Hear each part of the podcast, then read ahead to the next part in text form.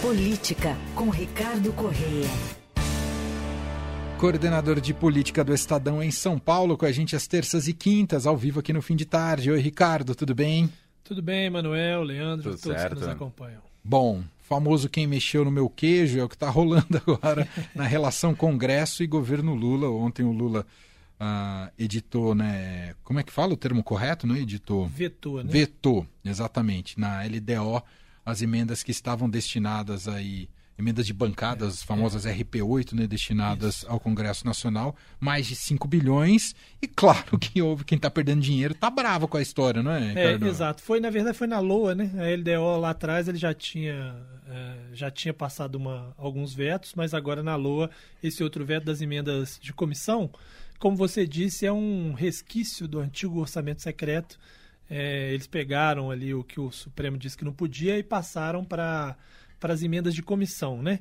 Então foi um veto total de 5,6 bilhões, atingindo aí é, em cheio as emendas de comissão, embora é, quando foi feito lá atrás a LDO estava previsto 11 bilhões de recursos para as emendas de comissão.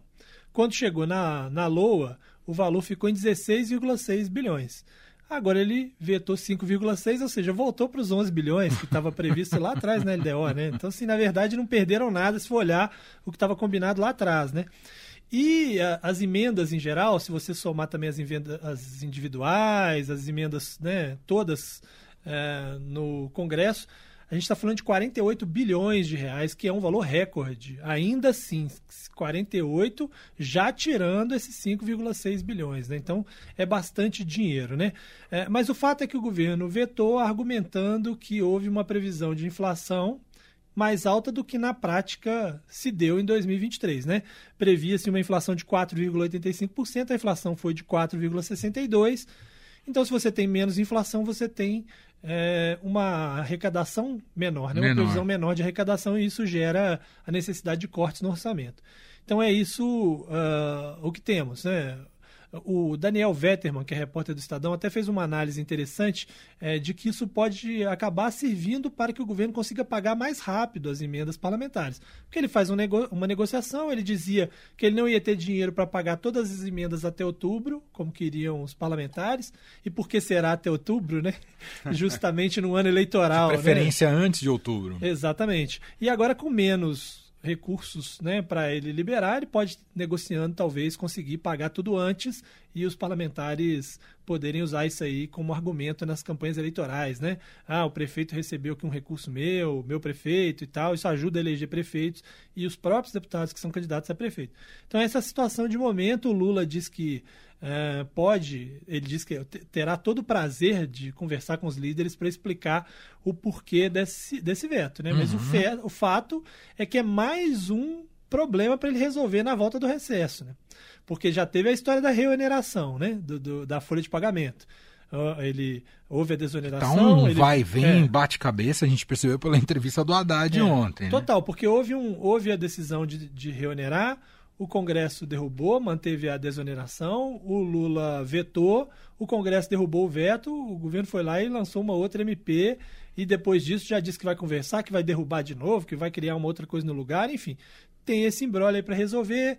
Tem o problema lá das é, das bancadas religiosas, né, que teve aquele estresse lá sobre o pagamento de imposto das prebendas, né, do salário que não pode chamar Que de foi salário suspenso, né? que foi suspenso também, e o governo está conversando e, com os parlamentares. Então, assim, são algumas situações que mostram que o 2024 vai ser um pouquinho mais complicado para o governo no Congresso, né? E essa é mais uma, mais um nó para desatar aí. O governo que está fazendo as contas para conseguir chegar num déficit zero, que já é difícil, é, e aí tem que É com o Congresso, com essa força e pedindo tudo isso vai ser difícil. É, e esses 5,6 bilhões, é porque quando a gente fala em 48 bilhões, que é o total de emendas, aí vê 5,6 bilhões parece pouco, mas é, é bastante dinheiro, né? Sim. É, é o dobro, por exemplo, do que se prevê, ou quase o dobro do que se prevê para a expansão do metrô de Belo Horizonte, ou Uhum. é o, o valor total da obra do túnel Santos-Guarujá. Quer dizer, é um, é um bom dinheiro que dá para fazer uma grande obra, uma obra importante no, no Brasil, né? É, é isso. Bom, outro assunto aqui do dia com o Ricardo Correia é falarmos um pouco sobre a corrida eleitoral aqui em São Paulo, né, os bastidores, negociações é, entre nomes e partidos, e dar um pouco desse panorama. A gente começa falando sobre a aproximação do governador de São Paulo, Tarcísio, e do prefeito Ricardo Nunes. É. Já está selada essa aliança ou ainda não, Ricardo? É, é, é sim. É, na semana passada, o governador chegou a dizer que o eleitor poderia entender que ele estava apoiando Nunes. Hoje, novamente, falou é, sobre o fato, ontem, né? Falou sobre o fato de que é, Tarcísio, de que Bolsonaro tem uma proximidade, tem uma confiança uh, com o Nunes. E ele faz isso porque agora, como já foi avisado de que o presidente vai de fato estar com o Nunes, ele fica um pouco mais à vontade para externar esse apoio sem correr o risco de amanhã ou depois ter que mudar de ideia, porque ele não ficaria num palanque diferente de Bolsonaro, né? Então essa aproximação do governador com o Nunes é importantíssima para o prefeito, porque tem vários partidos que estão com o governador que podem ir junto com ele, né? É bom lembrar que o Ricardo Nunes, MDB, já tem com ele o PL, de Bolsonaro, vai ter o PL de Bolsonaro, o republicano de Tarcísio, e a base do Tarcísio tem ali PSD, PP, o próprio Solidariedade já disse que vai estar também com, com Ricardo Nunes, e pode vir a ter União Brasil e PSDB. Então, quer dizer, é, tem ali uma, um pacote importante que vem junto com o governador.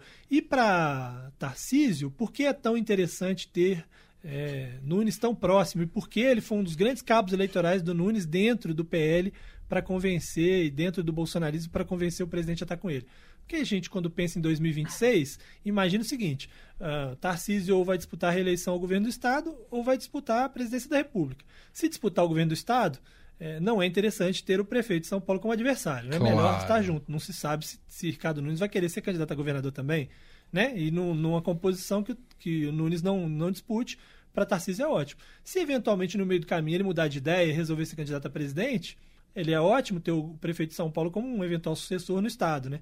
Então, essa aliança para 2024 tem tudo a ver com 2026. Claro. Não vale a pena ele deixar o Nunes solto, né? livre, leve e solto, porque afinal é um prefeito já em disputa de reeleição que em 2026 talvez queira arrumar outra coisa para fazer, né? ou ser candidato ao Senado ou ao governo. Né? O PSDB, que nos áureos tempos, quando eu digo nos áureos tempos, né? quando tinha mais, maior representatividade, poder e grana, já era um partido que costumava ficar indefinido, em cima do muro. Em cima do é. muro. Isso, mesmo agora, na é. fase de baixa, também continua em cima do muro? Continua, mas agora com agravante, né? Não há nem um presidente do diretório municipal nesse momento. o partido está sem.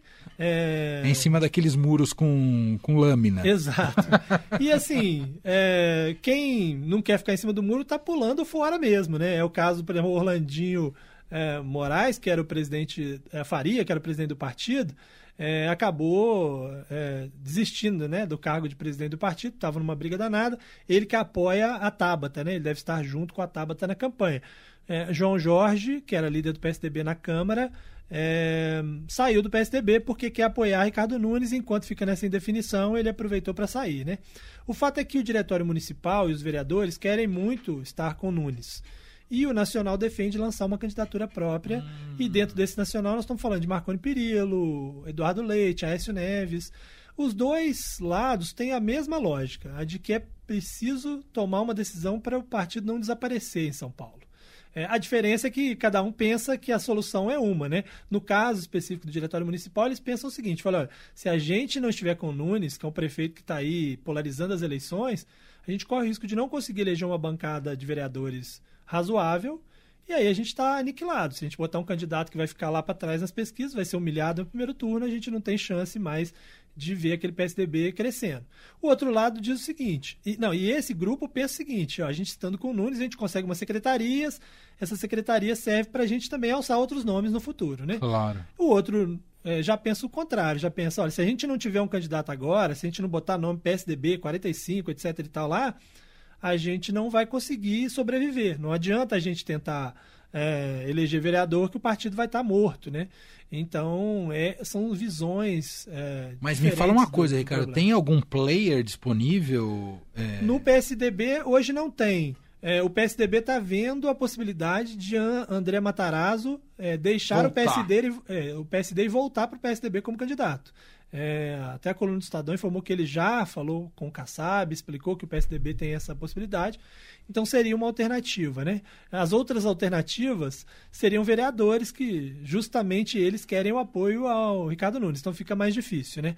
É, mas primeiro o PSDB tem que decidir quem vai ser seu presidente municipal, né? Depois de decidir o presidente municipal, aí pode começar a discutir o que vai fazer para frente. Por enquanto, eles estão bastante atrasados em relação aos demais candidatos, né? É, é isso. Seguiremos acompanhando todos os detalhes da cobertura das eleições em São Paulo, né, nessa fase de negociações para depois a campanha propriamente dita. Ricardo Correia volta com a gente agora na quinta-feira, vai estar tá com a gente no feriado de, da cidade de São Paulo, do, do, aniversário da cidade de São Paulo, mas participa ao vivo aqui do fim de tarde. Um abraço até lá, Ricardo. Um abraço. Valeu.